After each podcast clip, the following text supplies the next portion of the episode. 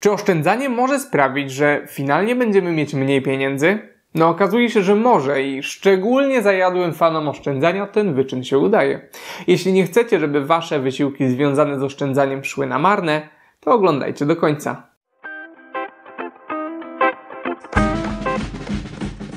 Dzień dobry, z tej strony Hubert i bardzo miło mi Was widzieć na kolejnym piątku z Pankracym. Dzisiaj chciałbym podzielić się z Wami pięcioma zachowaniami ludzi oszczędnych, które paradoksalnie mogą kosztować Was sporo pieniędzy.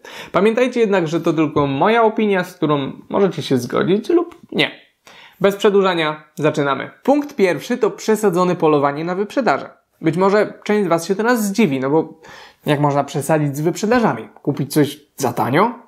Jak się raczej domyślacie, nie o to mi chodzi i sam bardzo lubię kupować rzeczy w cenie niższej niż standardowa, jednak przeceny wiążą się z pewnym zagrożeniem. No bo zastanówcie się, po co sklepy organizują te wszystkie wyprzedaże, przeceny i promocje?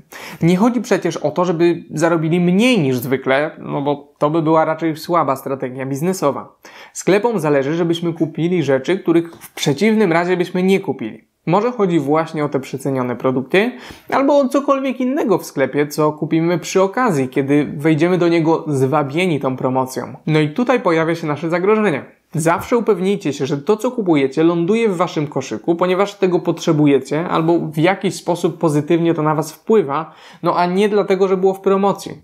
Kupowanie czegoś tylko dlatego, że jest tanie, to raczej kiepski pomysł, no chyba, że macie zamiar to od razu komuś odsprzedać. Jeśli jednak kupujecie kolejny gadżet, który po powrocie do domu wyląduje w kącie, w którym zostanie przez najbliższe 3 lata, to może lepiej w ogóle go nie kupować, mimo bardzo atrakcyjnej ceny. Podobnie może być z zakupami spożywczymi. Jeśli nie lubicie pomidorów, to nie kupujcie ich tylko dlatego, że są przecenione o 75%.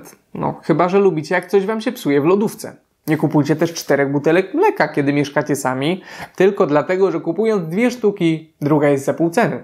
Przynajmniej jeżeli nie macie zamiaru przejść na stuprocentową dietę mleczną, co też nie wydaje się być świetnym pomysłem. Po prostu nie kupujcie rzeczy, których nie potrzebujecie tylko dlatego, że są tanie. Lepiej nie kupić nic, niż wyrzucać coś, co kosztowało pół ceny. Z tym się chyba zgodzimy, prawda? Mhm. Punkt drugi to robienie wszystkiego samemu. Oczywiście, rzeczy domowej roboty mogą być fajne, możemy przy tym przyjemnie spędzić czas, a na dodatek zaoszczędzić kasę. Można powiedzieć, że to idealny pomysł. No ale nie zawsze. Po pierwsze, jeśli na czymś się nie znamy, to możemy w ten sposób narobić sobie więcej pracy i kosztów niż gdybyśmy zapłacili za to specjaliście. Ten przykład świetnie się sprawdza w przypadku remontów. Niektórzy inwestorzy kupujący mieszkania na wynajem starają się maksymalnie przyoszczędzić i rezygnują z pomocy architekta i ekipy remontowej. Zamiast tego na pole bitwy przybywają osobiście w towarzystwie wujka Staszka i szwagra Leszka, którzy to własnoręcznie wybudowali kiedyś dom. Co prawda zawalił się w zeszłym roku, ale póki stał, był naprawdę bardzo ładny. Trochę krzywy, ale ładny. Jest duża szansa, że nasza drużyna skończy ten remont, ale jak się pewnie domyślacie, często w takich sytuacjach pojawiają się niedoróbki i błędy, które w najlepszym przypadku sprawią, że mieszkanie będzie się wynajmować gorzej, a w najgorszym, że usterkom nie będzie końca i fachowcy i tak będą musieli wszystko poprawić. Podobnie to wygląda w innych sytuacjach. To, że w internecie jest poradnik, jak coś zrobić, to niekoniecznie oznacza, że musimy to zrobić sami. Często warto się dobrze zastanowić, czy aby na pewno to jest dobry pomysł. Chociaż w niektórych sytuacjach rzeczywiście może nam to zaoszczędzić sporo kasy. Jak widzicie, nawet na oszczędzaniu można stracić. Ale wiecie na czym nie można stracić? Na zostawieniu łapki w górę dla YouTube'owego algorytmu. Drugi minus robienia wszystkiego samemu wiąże się z kolejnym punktem, czyli niebraniem pod uwagę kosztu alternatywnego. Co to takiego? Nazywa się go także kosztem utraconych możliwości i jest on wartością najlepszej z możliwych korzyści, która przepadła w momencie podejmowania decyzji. Najłatwiej będzie nam go zrozumieć na przykładach. Jeśli kupimy sobie samochód, kosztem alternatywnym są wszystkie zyski, jakie moglibyśmy osiągnąć, gdybyśmy te pieniądze zainwestowali.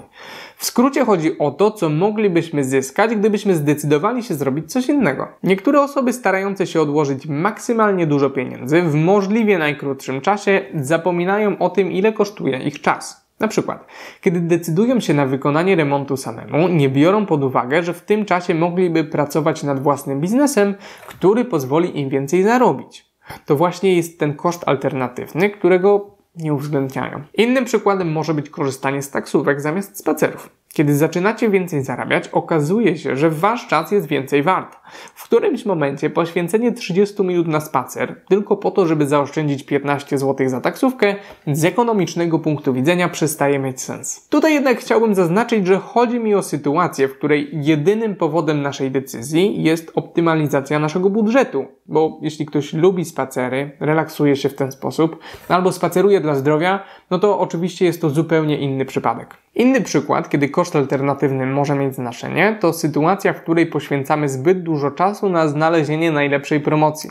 Zniżki są fajne, ale jeśli poświęcimy pół godziny, żeby wyszukać najlepszą okazję, a następnie kolejne pół godziny na dojazd do sklepu, który jest dwa razy dalej niż ten najbliższy, a wszystko po to, żeby zaoszczędzić 20 zł, no, nawet nie biorąc pod uwagę kosztu paliwa, nie jest to najlepsza opcja. Prawdopodobnie korzystniejsze będzie skupienie się na zwiększaniu zarobków. Kolejnym błędem bardzo oszczędnych osób jest oszczędzanie na zdrowiu. Próby oszczędzenia kilku złotych na warzywach i owocach mogą dać jakieś efekty w krótkim terminie, ale niestety prędzej czy później nam się to odbija. Nie zachęcam Was, żebyście wydawali krocie na jedzenie, no ale życie na samych zupkach chińskich nigdy nie jest najlepszym pomysłem. Dbajcie o w miarę zróżnicowaną dietę i nie żałujcie na buty do biegania czy karnet na siłownię, bo koniec końców się to po prostu opłaca. To trochę jak z myciem zębów. Moglibyście zaoszczędzić na szczoteczkach, paście, płynie do pukania, no ale tylko do pierwszej wizyty u dentysty. Ostatnia sytuacja, w której należy ograniczyć oszczędzanie, to kiedy po prostu przesadzamy. Jeżeli staramy się zmienić wszystko, duże mieszkanie, luksusowy samochód i regularne kolacje na mieście, wymieniamy na mikrokawalerkę, albo jeszcze lepiej pokój w mieszkaniu wielopokojowym, autobusy i dietę szczawiową, no a to wszystko w jednym tygodniu, to może się okazać, że nas to po prostu przytłoczy. Prawdopodobnie po prostu się zniechęcimy, uznamy, że nie da się tak żyć i damy sobie spokój. Takie drastyczne zmiany raczej nie zostają z nami na zbyt długo. No ale nie musimy przecież wprowadzać żadnych zmian, żeby przesadzać. Być może już teraz odmawiacie sobie niemal wszystkiego, a wasze życie jest wręcz ascetyczne. Pamiętajcie, że przyszłość, jak ważna by nie była, nie jest pewna. Różnie bywa i nie wiemy, jak długo będziemy żyć, ani na co pozwoli nam nasze zdrowie. Z tego powodu odmawianie sobie wszystkiego najprawdopodobniej też nie będzie najlepszym pomysłem. Nie warto na przykład ucinać swojego budżetu na rozrywkę do zera, szczególnie jeśli czujecie, że tej rozrywki Wam brakuje. Znajdźcie umiar i nie sprawiajcie, żeby Wasza codzienność była dla Was nieznośna tylko po to, żeby zaoszczędzić trochę więcej pieniędzy. No chyba, że musicie, ale nawet wtedy starajcie się, żeby nie trwało to zbyt długo. Standardowo, do wszystkiego, również do oszczędzania, dobrze jest podchodzić ze zdrowym rozsądkiem.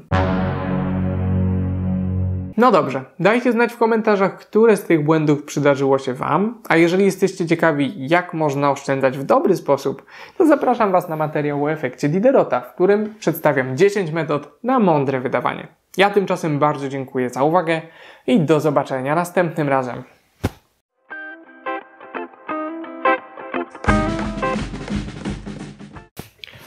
Nie no stary, pewnie, bardzo chętnie bym wyskoczył, ale no, wiesz co, akurat ja jestem zupełnie spukany.